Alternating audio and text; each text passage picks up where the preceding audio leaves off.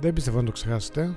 Έχουν περάσει 12 μήνες από τις δημοτικές, περιφερειακές, εθνικές εκλογές, τις ευρωεκλογές. Να θυμηθούμε τι ακούγαμε πριν από 12 μήνες. Τέτοια εποχή. Σε δημοτικό επίπεδο. Θα λύσουμε τα προβλήματα της στάθμισης. Θα αντιμετωπίσουμε το κυκλοφοριακό.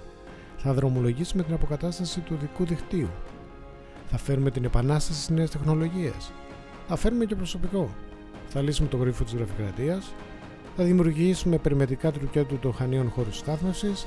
Θα εκπονήσουμε νέες μελέτες για όλα τα αναγκαία έργα.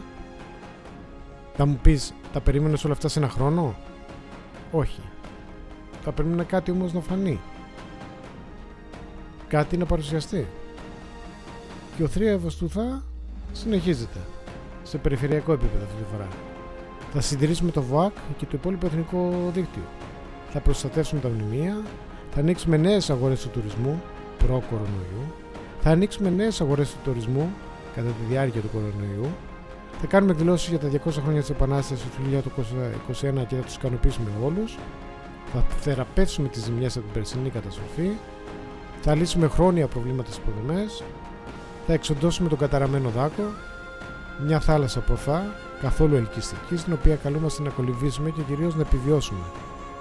Όλοι.